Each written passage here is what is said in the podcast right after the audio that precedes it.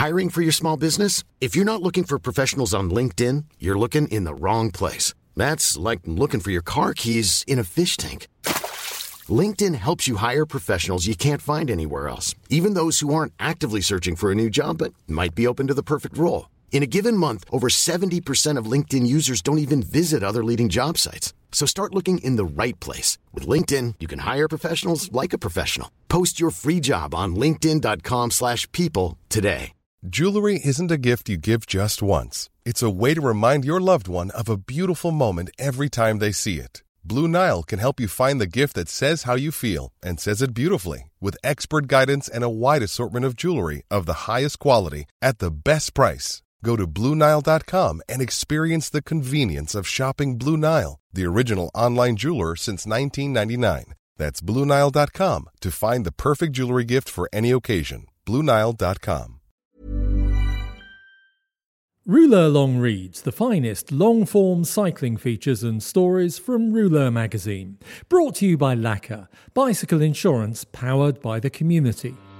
Laka's collective cover is made especially for cyclists for life on and off your bike. They've transformed traditional insurance to provide customers with a fairer, collective driven approach to cycle insurance. Say goodbye to fixed upfront premiums. Instead, your monthly contributions are based on the collective's claims that month. Your maximum monthly price is capped, but the savings are all yours. And they have some big news. Laka will be running its first ever crowdfunding campaign and offering equity for the pack. Cyclists have helped Laka bring a much better model of insurance to the masses. That's why they want to invite you to join the ride. They're pleased to be able to give Rouleur listeners the opportunity to own a part of Laka. You can invest in the future of Laka from as little as £10 and become a huge part of their collective.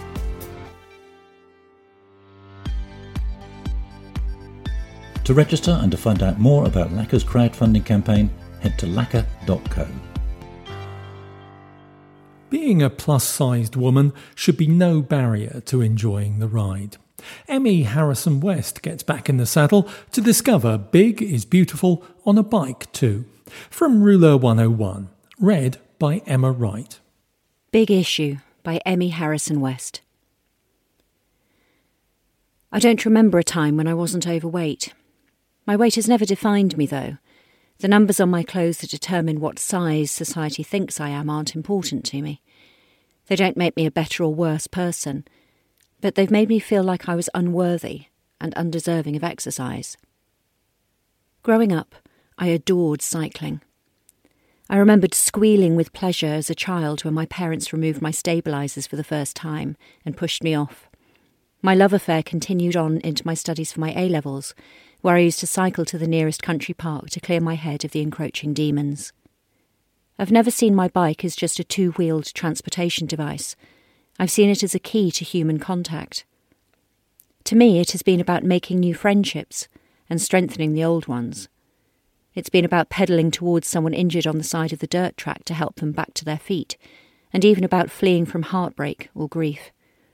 Cycling felt like pure, unadulterated freedom.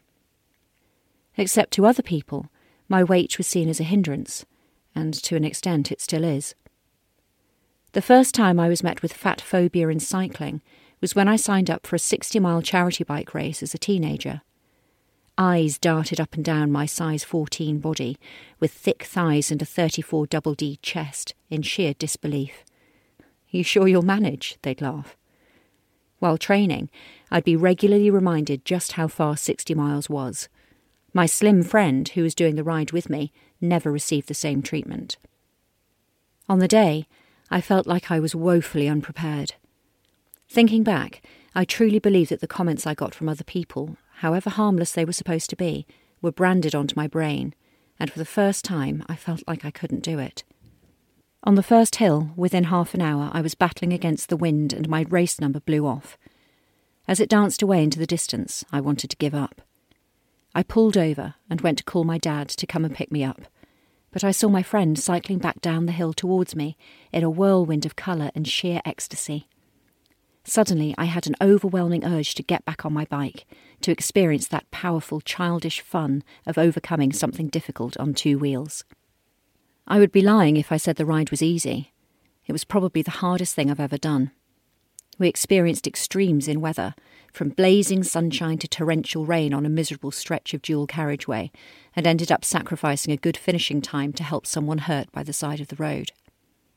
I was so proud of my body for enduring such grueling treatment, but my head ended up winning.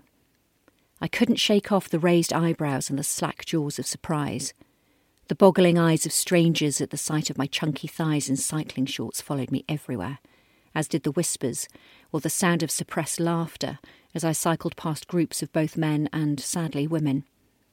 It was the same if I ever fancied a jog to clear my head. I'd be told by strangers in passing cars that I was fat. Mums with prams cocked their heads at me, as if in sympathy, encouraging me to keep going. I'm ashamed to say it, but I gave up. I was sick of being treated differently. I was defeated and resigned to the fact that I simply shouldn't exercise because I was just too big. I locked my bike up in the family shed, and it has never resurfaced. The pool of memories from childhood, my teenage friendships and love affairs, was left to dry up. In the following years, I would say that my relationship with exercise was toxic. I binged food when I was in extreme emotional states, and then became addicted to intense workout sessions before my poor self esteem overwhelmed me in order to start the vicious circle again. Whenever I got back on exercise bikes in the gym, I was transported back to my teenage years. I was convinced that people were staring at me, scrutinising my form, what I was wearing, and if it was too tight, or whether I was trying too hard or not hard enough. I was worried about breathing too loud in case people thought I was unfit or leaving damp patches on the seat. I lived by and practiced the belief that big girls like me simply shouldn't exercise, that it was unnatural, that there was absolutely no way that people who are deemed overweight by society's standards can enjoy a bike ride or any form of exercise without being judged. That continued until the summer of 2019 when I was on my honeymoon. My husband and I hired bikes in Vancouver and San Francisco after being told that the cycling tracks there were astoundingly beautiful. On both occasions, I got offered what they had labelled as a man's bike because of the shop workers' assumption of my weight. I was gently reminded that I needed low to medium fitness because there were a few tricky inclines. I remember smiling and biting my tongue at the time, but inside I was mortified. On the surface, they acted like they meant well but it hurt. I felt their eyes boring into my body while they welcomed my slim husband with open arms. It's only been recently that I realised that other people's expectations of me weren't going to change. The notion that being plus sized or over the deemed average weight is wrong has been ingrained in us since childhood, for decades. We're led to believe that people who are indeed bigger choose to be, and they don't deserve any form of exercise unless it is to lose weight, to fit into the mould that has been cast for us by years of ill judgment and prejudice. Therefore, I needed to change the belief that I held for myself, because no one was going to do it for me. I thought of myself as a child, teetering on the back of a bike and being blissfully unaware of what life had planned for me. I wanted to get back to unashamedly riding my bike and do it for me. In lockdown, Due to the pandemic, I've had the courage to own a bike again a Pendleton Somerby Hybrid with 17 inch mint green frame. And she is beautiful. I've loved every minute turning the pedals and settling into my brown leather seat. A smile spreads across my face as I kick off and rush through the air. My return to cycling has helped me cope with my mental health. It has lifted me up after a bad day. It's helped me link up with friends who are just that little too far away. I've fallen in love with it all over again, age 27. Yes, I still get the odd looks if I cycle in shorts, or if I'm red faced and sweating, but instead of lowering my eyes, I smile. I've reached my own version of happiness, and I'm sure they have still a long way to go to achieve theirs.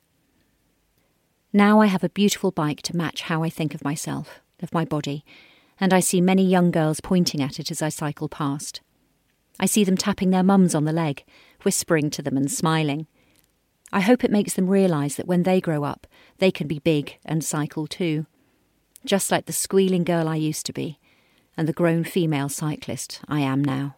You've been listening to Big Issue from Rouleur 101, read by Emma Wright. Now then, here's an infomercial message for the discerning folk of Rouleurland. For the finest long form cycling journalism and exquisite photography and design, why don't you simply subscribe to Rouleur magazine? It costs as little as £7 per month.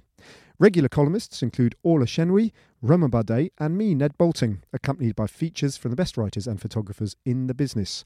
Simply go to rouleur.cc. You know it makes sense.